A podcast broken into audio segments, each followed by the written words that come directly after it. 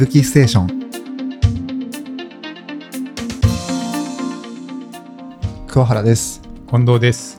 いぶきステーションですよろしくお願いしますお願いします。はい今日はお知らせですねはい。はい、まあ、いぶきの仕様であの少し変わっているところがあ少し前からですがありますので、今日はそちらをお伝えしていきたいと思いますはい。はい。で最初がですね、あの、お気づきの方もいらっしゃるかもしれませんが、あのイベントページのあのデザインが少し変わっております。はいはい。どんなふうにはい変わりましたか、はい。具体的なところで言うと、うん。あの、まず、今まで、いぶきで大会で使用していただいた場合、100キロとか100マイルとか、そういったところが、あの、まあ、それぞれ別のイベントページを準備して、こちらを準備見てくださいみたいな形になってたんですけれども、はいはい、あのカテゴリーがいくつかあって、はいコースが違うとはい、イベントページが分かれていたってことですよね。そうですね。はいはい。はい、今までそういった状況だったんですけども、あの今回それをあの、まあ、重ねて見れるあの我々は親ページって呼んでるんですけど、うんあの一つあの重ねて見れるページをあの作れるようになりました。はいはい。はい、こうすることによってあの大会全選手の位置があの一つのページでご覧いただくことができるようになりました。はい。えっ、と、100キロと100マイルとかだと、はい、まあ、そもそもコースが違うので、今まで地図も分かれていたっていうことだと思うんですけど、はい、それをまとめて見られる親ページができたっていうことですよね。そうですね。はい、はい。その時にあのコースがわ、まあ、違う場合があると思うんですけどどんな風に表示されますか、あの2つのコースがもう重なった状態で見えるようになっているので、あのまあ、仮に100マイルで、まあ、100キロのコースが別々になっていたらあの、まあ、2つのページが重なったような形で見えます。はいはい、コースの線がはい1個の地図の上に、はいまあ、2個あの2個というか、まあ、重なって見えているっていうそうですね状態ではいでリアルタイムで選手の位置が分かるはい、ことですよね。そうですね。これはちなみにさ例えば100マイルの人だけ見たいとか、はい100キロの人だけ見たいっていう時はどうすればいいでしょうか？あはい、そちらはですね、あのまあ、ページの、えーところに各カテゴリーの地図だけ見るっていうところをあの押していただけるようになってますので、あのその各カテゴリーの選手だけを見たい場合は、あのそちらを押していただくと、あの今までのその各カテゴリーだけのページに飛ぶことができますので、そちらを見ていただければと思います。はい、じゃあまあまとめてカテゴリーごとにオンオフができるのではい、今までみたいな見方もできると。そうですね。うんはい、まあ、ちょっとね今まであの地図が2個に分かれていてリンクを2個ぐらい控えておいてあっち行ったりこっち行ったりみたいな感じだったんで、まあ便利になりましたよね。そうですね、やはりあの応援いただいている方とかですと、まあ、複数の選手が複数のカテゴリーに出てるみたいなこともあったと思いますので、それを一気に見ていただけるかなと思います。そうですね。はい、はい、ちなみにあの結果速報も今まで分かれていたと思うんですけどはい、結果速報ページはどういう感じになってますか？結果速報ページに関しては、あの今まで通りあの2つ分かれた状態になっておりますので、あのそちらも、えっとまあ、親ページからあの25キロとか、その別別々のカテゴリーごとにアクセスいただけるようになってます。はいそうですね。はい、まあ、結果速報ページはちょっと要素が多くてあの1個にまとめてっていううんうん。わけにもいかないんで、はい、まあちょっと別々に今なっていて、まあ、それぞれちょっとリンクはあるんでうんうん。その親のイベントからもリンクはありますからね。はい、そこから辿っていただくってい辿っていうただく形になります。感じですよね。はい、ちょっと戻ってしまいますけど、はい。そのカテゴリーが違うとそもそもそのスタート時間とかも違うじゃないですか。はい、えっと1個の地図ページだとはい。当日どんな風に見えてますかねこれはそうですね、まあ、端末を起動させるタイミングとかいろいろ要素はあるんですけども、うんうん。あの基本的には端末を起動させて、えっとまあ、子供の方のページの、えーまあ、スタート時間になったらあの全体のその重ねたページの方にも表示されるようになってます。はい、例えばじゃあその最初に長いクラスあのカテゴリーの選手がスタートするとまずその選手たちが動き始めて、そうですね。ではい何時間後かに次のカテゴリーの選手がスタートし始めると後ろからまた次の軍団がスタートしてる様子が見えるみたいなそういうそういう表示になるってことですよね。そうですね。うんはい。なので、あのまあ、時間によってあの選手がどこにいるか、周回とかだと、どんどん走る選手が増えていくみたいな感じにはなるかもしれないです。はいまあでも実際はねあの両方のカテゴリーに知り合いが出ているとか、うんそういう方も多いと思うんでまあ実際今の今のいる場所に表示されるっていうのは、まあはいまとめてみると便利かもしれないですね。はい。そうですね。はいはい。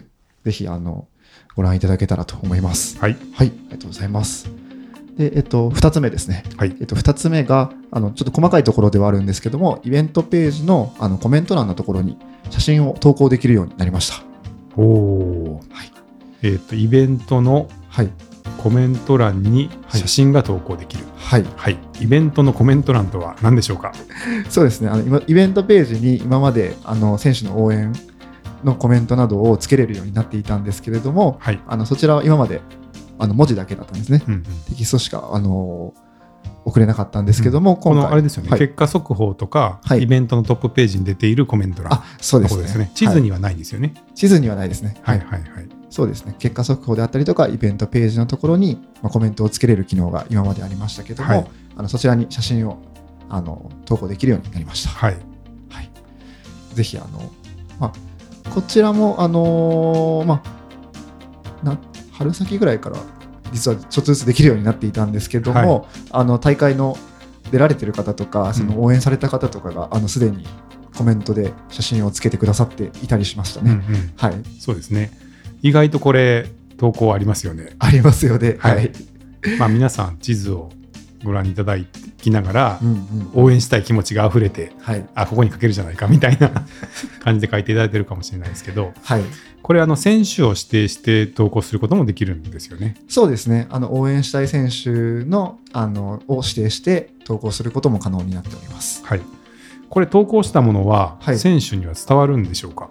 そこはですね、あの基本的にはあの伝わるようにはなっておらずでして、あの選手自身が通知の設定をしておけば届くように今はなっております。はい。これ、あの、いぶきを使っている選手とかで、はいあの実際アカウントと紐づいている選手なら通知がうん出るんですかね。そうですね。はい。現状だとそういった状態になってます。はい、で、マイいぶきを持っていなくて、まあ、あの選手そのレースの大会の時だけあの紐付けられているというか、登録されている選手だと、うんうん。えーご本人がユーザー登録をして、はい。そのイベントの通知を受け取るという設定をしていると、通知が受け取れる受け取れる。ことですかね。はい。まあ、そうすると、まあ、ちょっと今の現状だと、多くの方が後で気づくみたいなふうにはなってしまってるんですかね。そうですね、レース中に、うん。まあコメントをたくさんいただいている場合もあるんですけども、はい。まあ、レース後に振り返った時にうん、気づいていただけるみたいなのが現状多いですかね。そうですよね。はい、まあ、ちょっとここが、あのせっかくね、あうんの熱い、あの応援のメッセージが結構皆さんつけていただいてるんで、はい、あのまあ、大会中にも選手に伝えられたらっていうのはこう前から思ってますし、はい。ね、ちょっとも伝わらないのもったいないんで、うんまあ、ちょっとここはあの息吹としてもまたもう少しねあの伝わるようにはしていきたいですよね。そうですね、よりあのレース中とかもそうですし、うんあのまあ、励みになるというか、うん力になるようなコメントをいただいてますので、それを選手に届けられるようにしたいですね。はい、そうですね。なんで、まあ、写真も投稿できるので、あの、なんか選手の、あの、沿道からの写真とか、はい。あの、投稿していただいたりとか、まあ、元気になるようなものを、あの、投稿していただくのは、ぜひこれからもやっていただきたくて、はい。まあ、できるだけ息吹としても、あの、それをご本人とか、うんあの、に、まあ、リアルタイムでうん届けられるようにしていきたいなっていうところですよね。はい。はい。あの、息吹ステーションで紹介とかもありかもしれないですね。ああ、いいですね。うん。確かに確かに、こういうコメントいただいてましたよっていうのをはい。紹介するのあってもいいですね。そうですね。まあ、ステーションやるときは、ぜひ、はい。その辺も読み上げていきましょうか。はい。こんなコメントがありましたっていうのを、はい、お伝えできるようにしていきます。はい。はい。じゃあ、続きまして、はいこちらはどちらかというと、レースの主催者さん向けのあのアップデートにはなるんですけれども、はいあのレースの DNF、うん DNS といったその処理をですね、はい。あの Slack または今は Discord うんの2つで行えるようになりました。大マニアックなのが出てきましたね。そうですね。まず主催者さん向けということで、はいあの参普通にレースに参加されている選手の方からは何のこっちゃっていう話だし、ですね。はい。 Slack や Discord で DNF が設定できるってきましたけど、まず Slack や Discord っていうのは何でした、はい、えっと、こちらはあの、まあ、SNS のコミュニケーションツールですかね、うんのあの2つで、はい、あの、ですね。はいまあ、LINE みたいな、ねまあ、メッセージアプリですか。ね。あの最近は結構大会の運営者さん同士のはい。あの情報共有のために割と大会ごとにああの LINE のグループとか、まあ、うんうん Slack だったり Discord の、まあ、サーバーを作ってはい。でそこで情報共有されるっていう大会増えてますよね。向いてますね。はいであの今まではそのリタイアした人の処理っていうのが、まあ、管理画面にログインして一つ一つあの時間を入れてこの人が DNF したっていう処理を、まあ、行っていて、まあ、なかなかちょっと大変だったんですよね、はい。処理がね。うん。はい。まあ、それが、それが、はい。あの、まあ、その、いわゆるその、 Discord、あ LINE みたいな、そうん。の、まあ、コミュニケーションの、その、チャットできるものに、にあの、ボットを入れておけば、はい、あの、その人が、何時何分、この人、DNF って、そのチャットを送ると、あの、DNF の処理が完了するというものになりました。はい。もう何を言ってるのかわからない方がいるかもしれないんです。あのちょっとそうですね細かくなってしまいますけどはい。そうですねあの大会用に用意した Slack のチャンネルとかで、はい。えーゼッケン番号と、はい。えー時間と DNF とかっていうのを書くとあのチャットするだけで DNF の処理ができていくっていう機能が、まあ、今回はい。完成したというところですよね。はい。はい、これは一般の方というかあの、はい運営者の方は使えるんでしょうか？そうですね。今、あの、まあ、試験段階というか、うんこれからあのちょっと試していく段階ではあるんですけれども、はいあのそれがうまくいくようでしたら、あの大会の主催者の皆さんとかにもあのご利用いただけるようにしていきたいと思っております。うんそうですね。まあ、ひとまず今週の赤城山はい、からそうですね。実用、あの初めて本番環境で実践投入とはいいうところですよね。そうですね。はいまあ、そこでまずはあの私たちいぶきチームではい。あのやり始めますけど、はい。まあ、これがうまくいけば、まあ、そんな難しい操作ではないので、はい。えースタッフ運営のスタッフの人とかにも共有させてもらってはい。ここから DNF って書けばできますよみたいなことができるかもしれないっていうそうですね。ところですかね。はい。うんうんそうですね。実質本当にチャットを送るだけになるので、はい、あのかなりあの、まあ、レースのあの主催者さんとかにあのご協力いただくご負担が減るかなと思います。そうですね。あとあの何何気にというかそのチャットって記録が残るのも便利ですよね。あ、そうですね。はい。あの例えばね無線とかで何番リタイアですみたいなあのが来てもはい。まず書き留めてないとあの 何番だったっけってすぐ分からなくなりますしはい。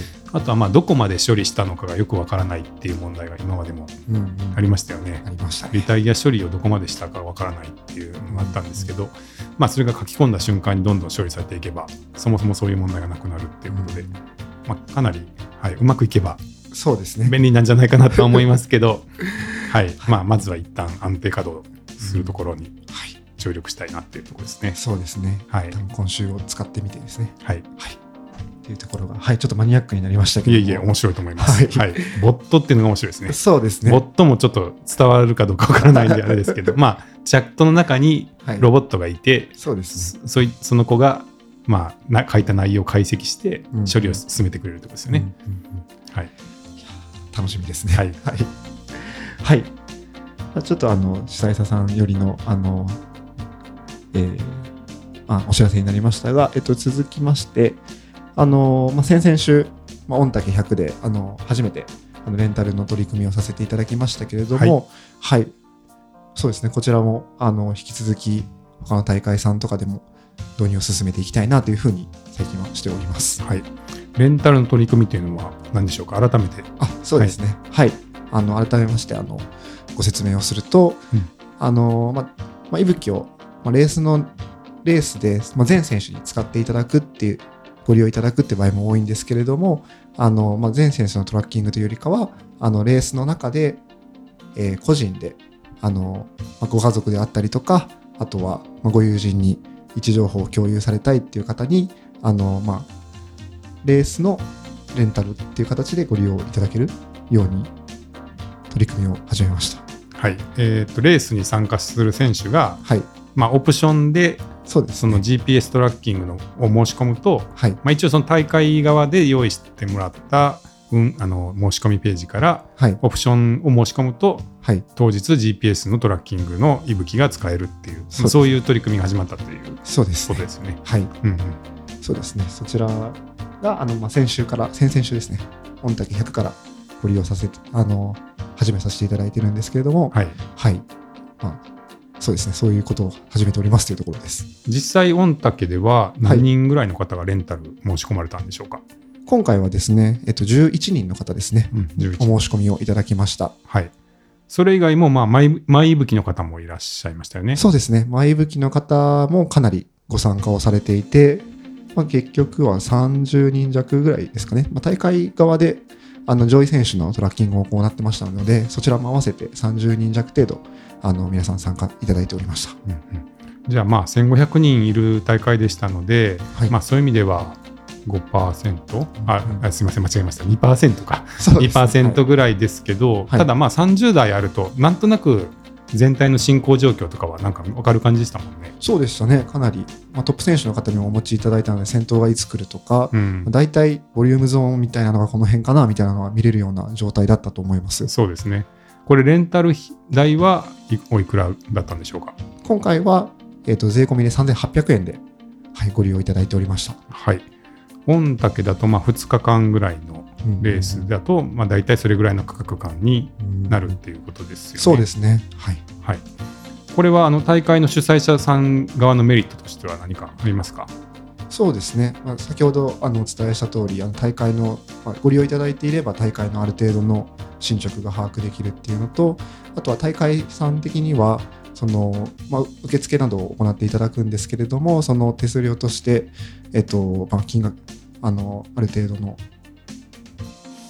金額をお支払いさせていただいているっていうような形になりますので、大会さんとしては、あのまあ、利用いただければ、その、なんですかね、デメリットがないというか、ご利用いただいた分だけ、あの、利用料をお支払いさせていただいているような形になります。なるほど、はい。まあ、つまり金銭的な負担というか、はいあのというのは特に必要なくて、はい。まあ、どちらかというと少し手数料ぐらいが、うんまあ、入りながら、はい。えーこあのリスクなくあの全,、まあ、全員じゃないですけれどもはい。大会のあの進行状況が分かったりだとか、えーそういうことにつなげられるっていうことですね。そうですね。はい。うんこれどういう大会におすすめですか？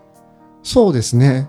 まあ、特にやはり多いのは夜間の大あの夜間がある、まあ長いレース、そういったところではご活用いただきやすいなっていうのと、あとはそうですね、あの特にサポート、私的サポートが認められている大会とかですと、あのどこでサポートの人が動くと、まあ、選手がいて、いつエイドに来るとか、そういったところが分かりやすいので、あのご活用いただきやすいかなと思います。そうですね、まあ、今回、御嶽はあのしサポートがなしだったので、はい、まあ、そこであの例えばサポートの方が先週がいつ来るか知りたいみたいなところはなかったので、うん。まあ、どちらかというとあの自分の居場所をみんなに伝えてうん元気がもらいたいみたいな方が多かったと思うんですけど、うんうん。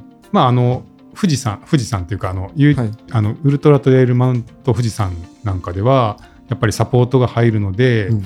あのそれ目的でレンタルされる方非常に多いですからね。そうですね、はい。あの今年の4月うんご利用いただいた際はその前吹きの方も合わせて大体50人程度うん。あのご利用いただきましたので、はい。まあ、かなりいらっしゃるのかなと思いますね。そうですね、まあ、大会側であの中間地点の計測が提供されていたりとか、はい、まあ、簡易的なあの位置情報というか、うんうん。今この辺にいそうですみたいなアプリが使えたりする大会もありますけどあの GPS じゃないとやっぱりねあのうんマラソンとかだとあのペースが一定なんである程度あの正確な位置が出るんですけれども何分そのトレイルランですとねはい上りと下りじゃ全然スピードが違うので、やっぱりその中間計測の時間だけをもとにあの推測するようなマラソン型の位置情報のあのなんか推測の仕組みだとうんどうしても正確な場所って分かりにくいですからね。そうですね。はい、で実際今サポートもあのできるだけ短時間でうん。あの長居しないようにしてくださいみたいなことも